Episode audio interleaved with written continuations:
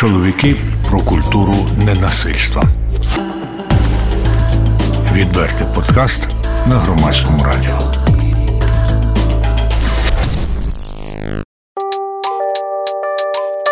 Ви слухаєте подкаст Чоловіки про культуру ненасильства. Це громадське радіо при мікрофоні Андрій Куликов і моя колега Анастасія Багаліка, а співрозмовник наш сьогодні Олесь Барліг, поет, прозаїк, драматург, і ми вирішили для простоти називати його письменником. Олесю, доброго дня. Раді, що ви станете наступним гостем нашого подкасту. Намагаємось у ньому звернути увагу слухачів і слухачок громадського радіо на дуже різні аспекти нашого суспільного життя, де люди можуть стикатися з різними проявами насильства стосовно жінок і з різними думками чоловіків, які не поділяють в цілому е, такий підхід до ем, до життя, до стосунків е, між е, статями і, взагалі, до того, як е, традиційно було заведено, так би мовити. Хочу запитати для початку розмови.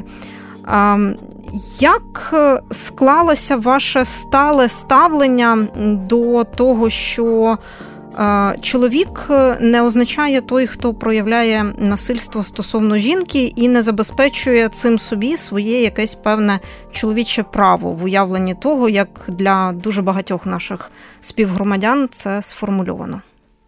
Я думаю, що це процес, з яким ми всі ми перебуваємо ми перебуваємо в часі з цим процесом, оскільки я народжений наприкінці радянського союзу, і я соціалізувався в патріархальному світі, де легітимізувалися, унормовувалися якісь прояви насильства, які навіть не маркувалися як прояви насильства, вони сприймалися як норма, і потребувалася якась свідома робота над собою, якась рефлексія читання якоїсь літератури, знайомство з досвідом інших людей, щоб в якомусь віці зрозуміти, що якісь речі є ненормальними і неможливими.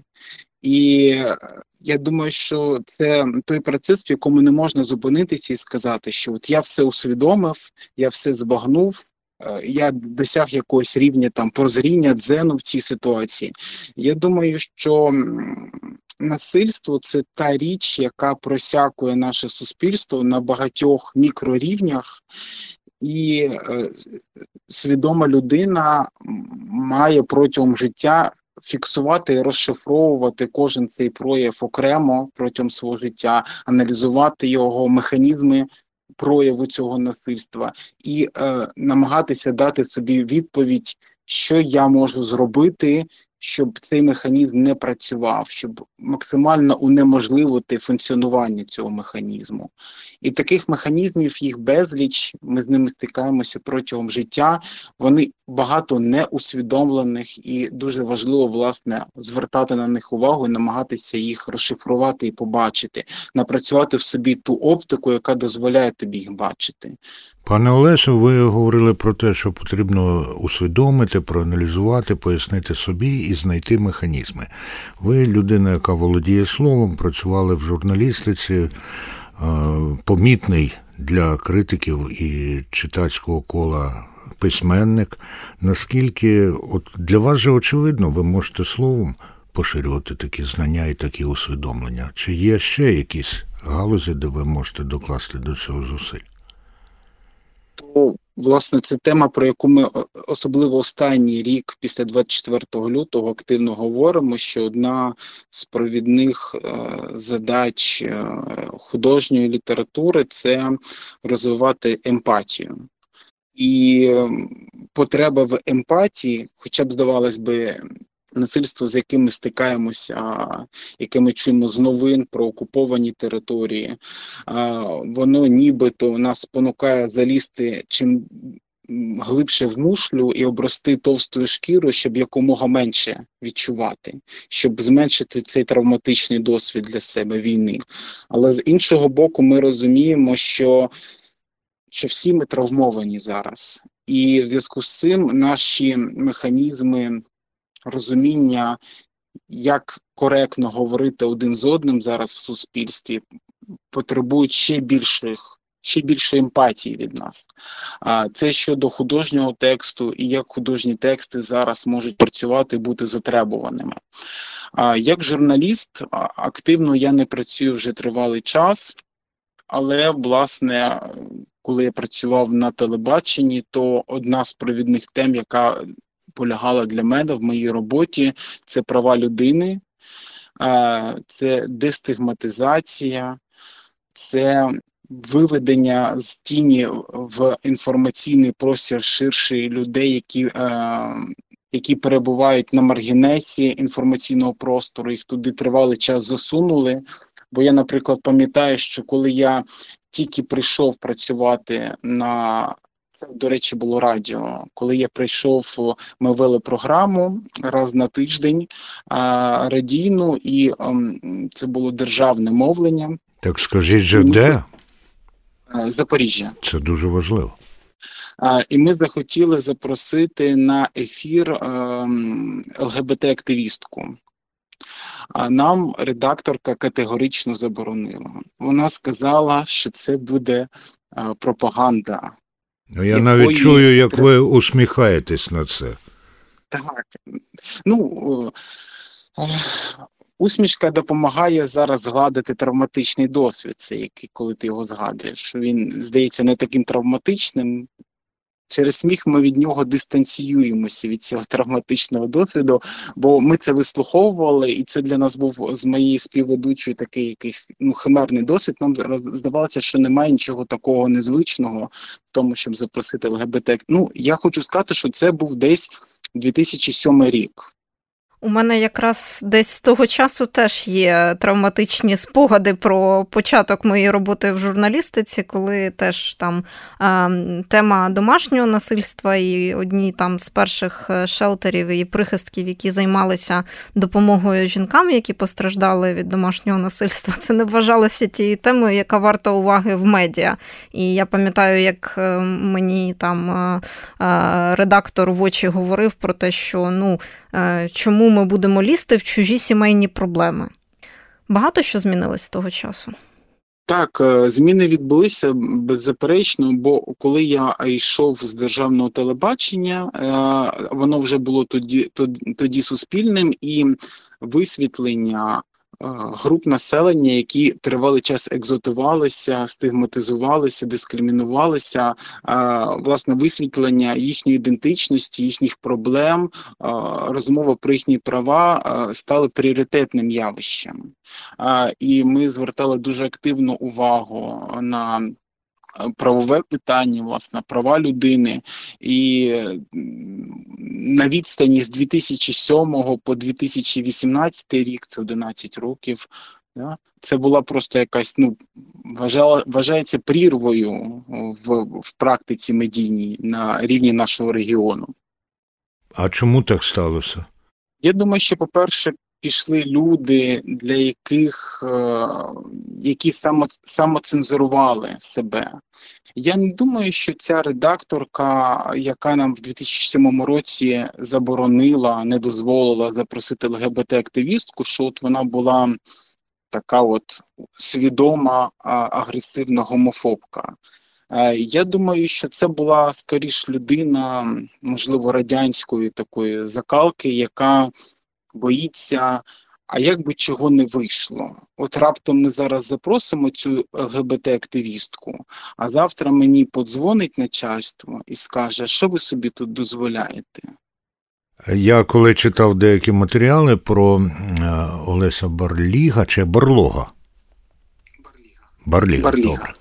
От то е, я звернув увагу, що там з'являються слова, які от я полюбляю використовувати відносно певних людей, а вони іноді заперечують.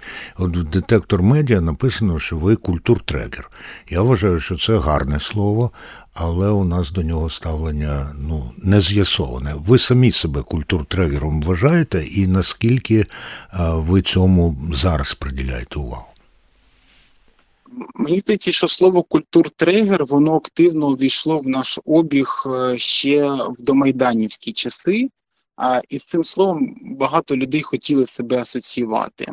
Бо здавалося, от якщо ти займаєшся якоюсь якоюсь культурною діяльністю, проводиш якісь івенти, організовуєш якісь івенти, то ти е, автоматично культуртригер, і це було приємно рефлексувати, що ти що це твій статус. Але мені здається, що треба дуже уважно підходити до статусів, оскільки статус це не просто там підпис. Е, в соціальних мережах, або як ти можеш там сказати, десь в якійсь балачці з друзями, це певна відповідальність. Якщо ти береш на себе свідомо якийсь статус, ти маєш відповідати його вимогам. І е, я думаю, що от я тоді теж з такого якогось романтичного шалу поквапився назвати себе культуртрегером, бо думаю, ну от якщо я на рік проводжу кілька якихось мистецьких заходів в Запоріжжі, то, мабуть, звісно, я культуртрегер. Але я думаю, що культуртригер це все ж таки людина, яка займається цим більш системно, більш професійно, і це робота пов'язана з якимось таким культурним менеджментом, ну і потребує більших зусиль, ніж ніж так, от ситуативно час від часу щось робити. Ну тут я все ж таки вперше за цю розмову із Олесем Барлігом певною мірою не погоджуся, тому що що означає якісь там кілька подій чи заходів на рік? Слухайте, і збірки, в яких ви брали участь, я певен, що рушієм яких до певної міри були, та тканина віршів вірші 60 українських поеток та поетів, вишиті ілюстрації, та ще й в техніці фрістайл, та антологія українського верлібру і так далі. і так далі. Ну що це як не культуртрегерство? Ну, хоча от ті, кого я іноді називаю культуртрегерами, це вже люди, вони старшого покоління за вас. Так вони ще іноді ображаються, тому що в радянські часи, а я їх дуже добре пам'ятаю, це було негативне таке означення. Ну, гаразд, я висловився і передаю слово Анастасії Боголіці. Я нагадаю, що ви слухаєте подкаст, де чоловіки говорять про культуру ненасильства на громадському радіо. І з нами сьогодні у цьому випуску письменник Олесь Барліг. І е, хочеться, от знаєте, е, поставити таке питання. Е, в можливо, наших попередніх випусках ми недостатньо на цьому фіксувалися, але я просто читаю у вас в Фейсбуці, і у мене в голові сформулювалася така думка, що, мабуть, серед чоловіків, які підтримують е, феміністичні ідеї, і яких можна назвати профем, так? Серед е, чоловіків, які е, публічно висловлюють свою позицію там на на захист жінок у певних ситуаціях, трапляються дуже часто випадки, коли інші чоловіки вас не розуміють і, можливо, навіть е, починають хейтити е, за якісь певні висловлювання. Чи було у вас таке? Якщо ми вже вживаємо слова невиправданого іноземного походження, то використовуємо правила транслітерації, і це називається не хейтити, а гейтити. Дякую за виправлення, Андрій Вікторович, але питання залишається незмінним я е, певним чином до цього звику. У нас якось кілька років тому війшло, е, унормувалося в діалогах е, в соціальних мережах оце розкидування такими ярликами ліваки і праваки. І це вже мені здається досягло якоїсь критичної межі комічності. Коли люди просто в розмові зненацько вихлюпують це слово як якийсь такий самодостатній аргумент, який не потребує заперечень, оскаржень, от він вагомий аргумент, саме це слово в діалозі, коли тобі його кидають. Але насправді мені здається, що це вже перетворилося на якусь беззмістовну абстракцію, коли цими словами просто жонглюють як якимось кліше не вкладаючи в них якогось свідомого змісту, а маючи якісь е, якісь узагальнені страшилки в голові про когось. І от, власне, да, коли ти говориш щось з позиції фем-оптики, коли ти щось говориш з позиції е, постколоніальної оптики, коли ти щось говориш з позиції е, ЛГБТ-оптики, то дуже часто прилітає а, це е, та ви ліваки кончені, ви марксісти. Оце марксісти ще дуже улюблене слово, коли тільки починаєш говорити про права людини, про якісь активності пов'язані з протидією насильству, одразу ж прилітає це слово «ма- ви марксісти. Я не це для мене загадка, е, звідки це все виникає. Можливо, це якісь фахівці з якихось галузей можуть, можуть це розтлумачити. А, як, як культура е, м, такої аргументації активно увійшла в наш обіг останні кілька років тому? Ну, знову таки, як людина з радянського минулого, я вам скажу, що а, казати, що марксисти чи марксісти, ті, хто піднімають такі питання, це означає нічого не розуміти в марксизмі. От, але у мене таке запитання, Олесю. От ви сказали з позиції чи з ЛГБТ оптики, а вона існує? Хіба настільки відмінні? Та і ми кажемо, от є ЛГБТ оптика, є не ЛГБТ оптика. Мені це видається ну не зовсім вірно. І я боюся, що я можу виступити в цьому в цій дискусії недостатньо компетентним, але ми маємо враховувати про те, що так як ми живемо в патріархальному світі, так само ми і живемо і в гетеронормативному світі. Гетеронормативний світ він формує певну ідеологію, усвідомлену чи неусвідомлену. Вона має там варіативність своїй кристалізації залежно від носія свою естетику, свій світогляд, свою ієрархію в цінностях. І, ем, наприклад, та ж сама ЛГБ, ЛГБТ-культура, е, мені здається, вона формувалася в опозиції до гетеронормативної. Вона формувала свою естетику, світогляд, ідеологію е, в контрдіалозі з гетеронормативністю можна говорити про те, що квір-ідентичність, яку сьогодні розглядають, вона формувалася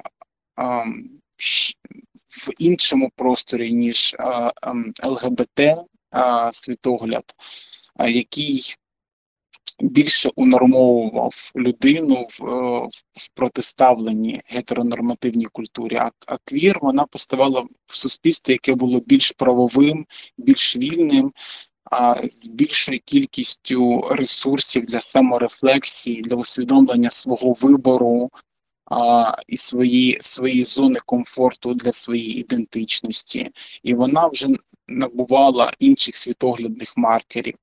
А, Тут я можу дискутувати, але я просто боюся, що я буду недостатньо компетентним для того, щоб ну слово слово боюся для такого культуртрегера, як Олесь Барліг, мені здається, не властиве. Це ви або занадто скромні, або або що.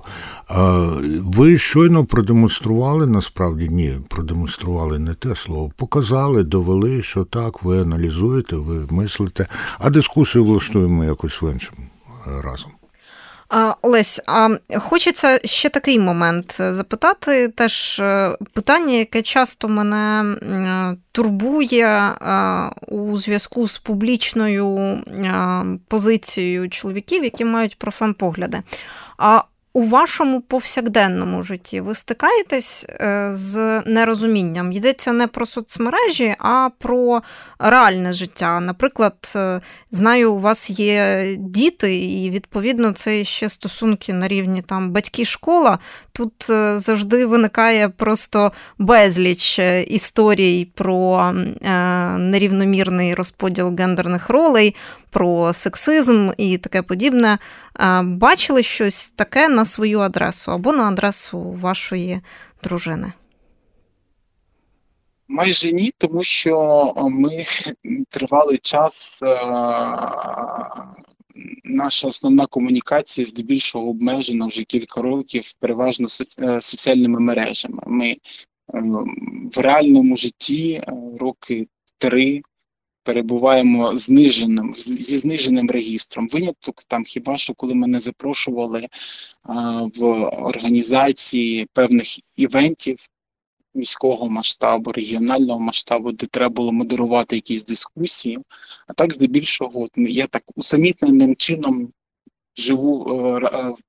Дуже вузькому колі спілкування фізичному. Ну, це це йдеться про наші нетипові останні три роки, коли ковід, а після цього війна змінили е, розпорядок, так, розпорядок офлайн життя у багатьох.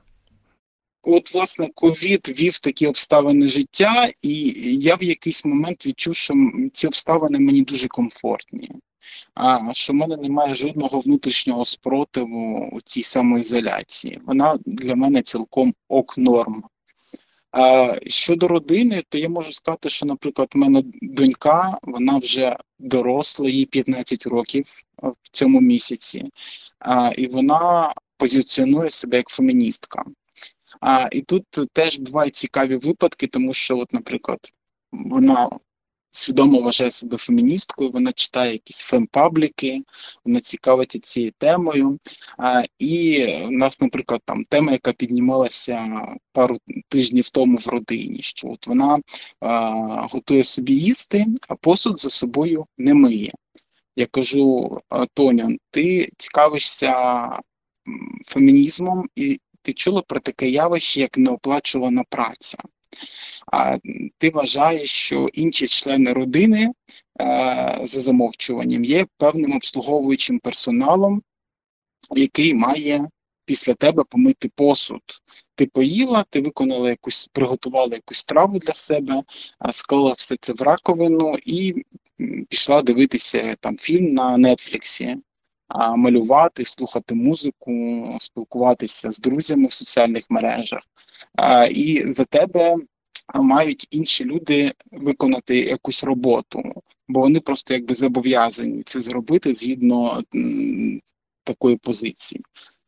Вона поміркувала, вона нічого не відповіла мені, це ж підліток. Вона кивнула головою, і я бачу, минуло два тижні, і вона почала активніше мити за собою посуд. Е, і я, власне, говорив, що ти цікавишся фемоптикою, і це, власне, походить з неї. да? Що от в родині жінка була раніше зобов'язана обслужити всіх, помити посуд, приготувати, це вважалося її обов'язком.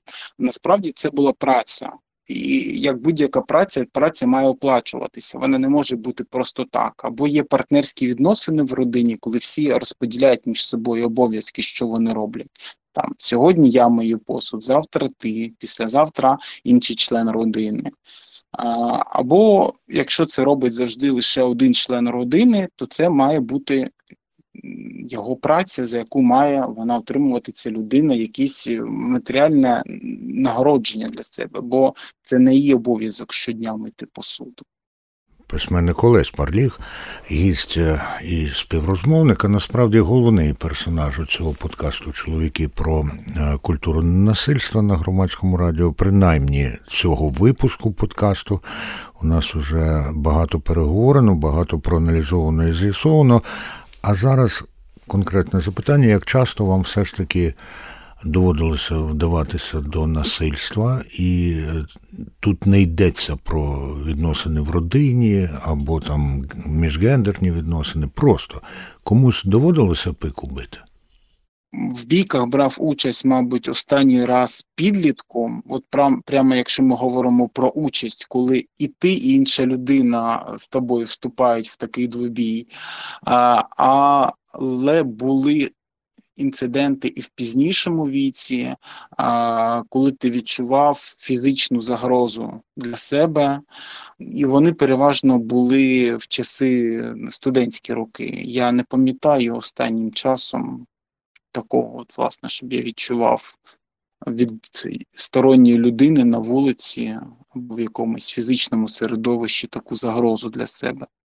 Я підозрюю, що от е, якраз те середовище і ті часи, в які формувалося наше покоління, мабуть, кілька поколінь до того, вони якраз е, впливали ці вуличні бійки на те, що від е, юнаків, хлопців, від молодих чоловіків вимагалося проявляти свою маскулінність як якийсь такий елемент, який за замовченням буде захищати їх від, ну і в тому числі від побоїв.